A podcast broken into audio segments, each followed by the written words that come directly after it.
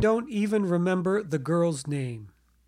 I'm pretty sure it was my religion class in high school. I went to a private Catholic high school in South Bend, Indiana. Yes, yes, yes. That would be St. Joe High School. And it, it was for one of my tests. It was for one of my tests. The girl next to me had been witnessing me cheating on tests basically probably the whole semester. I mean, enough to actually voice her opinion at one point. At one point. Here it is, my friends, a little bit of history about me, taking it back, taking it back, and offering it up in podcast number 187 entitled One Handed Cheat. Now, many great qualities of a one handed life. When I was younger, I wore a prosthetic arm, and I still wear it when I'm bicycling, but most of the time I don't wear it. The funny thing about having a prosthetic arm is I can hide things inside of it. And that has come in that that has been so valuable in so many different ways when I was growing up. I mean, it's basically a little stash area that nobody wants to ask me to take off, but it certainly has come in handy. And then one somewhere along the line in high school, I realized that I could take my arm off, put it on my desk, and on the inside I would have notes written. Excuse me. I would have notes written on a piece of paper. And I, I could I could like lay down on my short arm. It kind of looks like, you know, how when you're thinking you'll put your head on your fist with your elbow on the table. But since I don't have a, a hand, my head is pretty far down the table. Basically, from the teacher's view, there was nothing to notice. But the girl next to me kind of caught on to it. And I think I might have even bragged a bit about cheating on these tests. Now, what I do want to say is that I actually have an early life quality, an early life characteristic for cheating. Yes, me. Could be hard to believe if you know me now, but if you knew me back then, maybe, maybe not. Yes, I had a very strong karmic overtone. It was it was an infinity that I gravitated towards, cheating in general. And uh, I think it really had to do with getting what I wanted and uh, coming in first or, you know, placing high, that kind of thing. I used to cheat at cards a lot. I mean, I spent a lot of time thinking about how to cheat well. And, you know, as an adult, you know, as I got older, the, the quality of cheating actually has many varieties.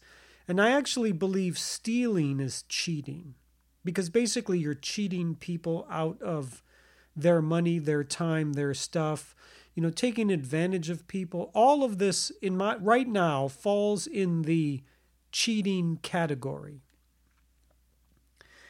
And when I was younger, yes, I used to cheat a lot. Uh, and you know, I have a I have a I think my earliest memory of cheating occurred in Boy Scouts at St. John's, uh, St. John the Baptist grade school. So I yes, I did go to private Catholic school for 15 years. Great education, great education.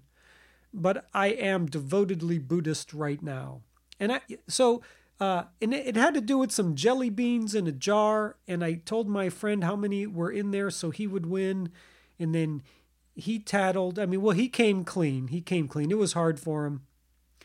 But to this day, it's, you know, it's just one of those things you think about. It's like, man, that was, you know, that was a big mistake when I was very young. And despite all the heat that I took when I was younger, uh, it didn't prevent me from engaging in many, many years of cheating.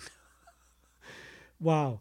Uh, you know, just really. Uh, really hard to believe on one level. On one level, um, and then even I think later later down the road, I was at Boy Scout camp, got caught cheating at cards, and I was trying to make a joke of it, but uh, you know, the Boy Scout troop leaders didn't really take too kindly to cheating. It really goes against kind of the uh, Boy Scout code, Boy Scout code.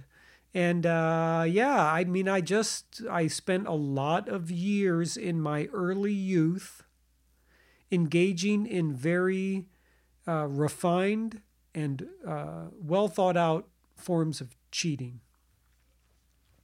So this brings me up to the story in high school, right? So, you know, I, I cheat on these tests. It's for, for religion. I just basically didn't want to study. I wanted an easy out. And it was just easier to cheat than to actually study. I guess is how I thought about it then. So, you know, the you know, like I said, I was bragging to the girl next to me.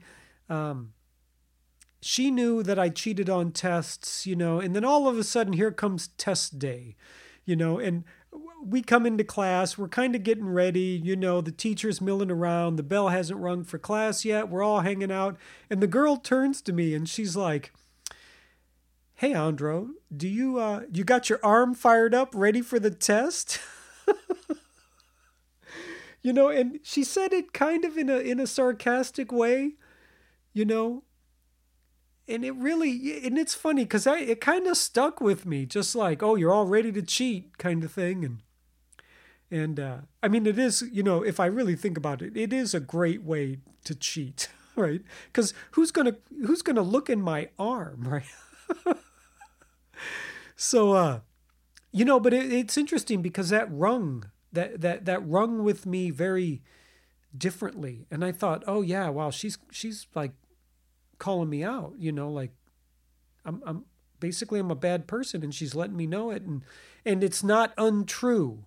And we are in religion class, right? So I thought, you know what?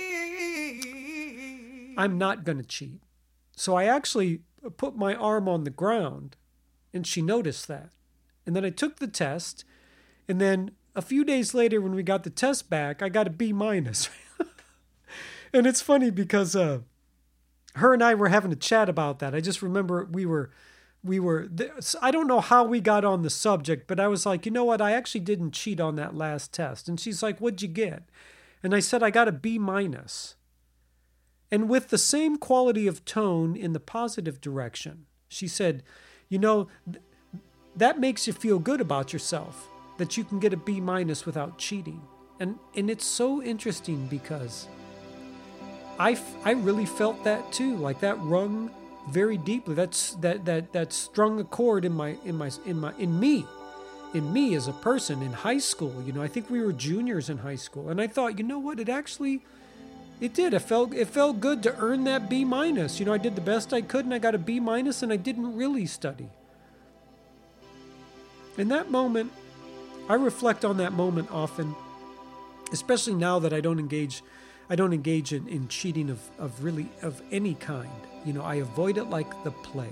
And it's interesting because as a uh, high school Catholic student, I did it, but as an adult Buddhist, I don't. Mostly because I want to push the good. And I, I just want to be honest and authentic and transparent. And what you see is what you get. I'm just going to do the best I can and try to get better. But I, I attribute, I mean, a lot of it initially to just that moment in high school. And it's not that after that moment I completely stopped cheating. I, am pretty sure I really brought a lot of my, uh, uh, most of my cheating to an end, either towards the end of college or a couple of years after college.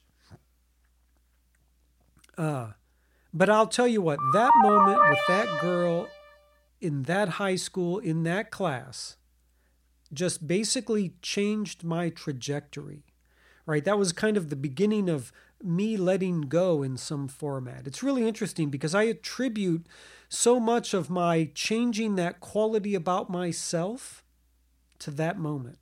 That specific quality of cheating, because up until then, I did a lot of it very proactively. And then after that, I started to do less of it and less of it. And I really you know, it's it's amazing. I mean, that changed my trajectory. So yeah, there wasn't a big notice, you know, the first couple of years, but over the course of my life, that has changed me greatly. And then, of course, now that I'm Buddhist, I really work on that stuff. So, you know, all that does is really solidify that. But I, I got to give it up to that girl. I wish I could remember her name. I can almost remember her, blonde girl. Had a crush on her. She was very pretty and she, she had great style. She had great style. She dressed really uniquely, very cool. And I thought that was really cool because in high school, I just got in a lot of trouble. I was very rebellious. I definitely was not in with the cool kids. But hey, that doesn't really matter to me, you know. But I, I, I just want to point that out because, you know, that girl left an impression on on my life, and I'm very grateful for that. Okay, my friends, that's my story this week uh, working right now, just trying to keep them a little on the shorter side for whatever reason. And uh, I think that's enough. I think that's enough. We're creeping in. What's the date today? December 8th. Creeping into the holidays. COVID is out of hand. Oh my word. And that's a lot. That's a big statement coming from a guy with one hand.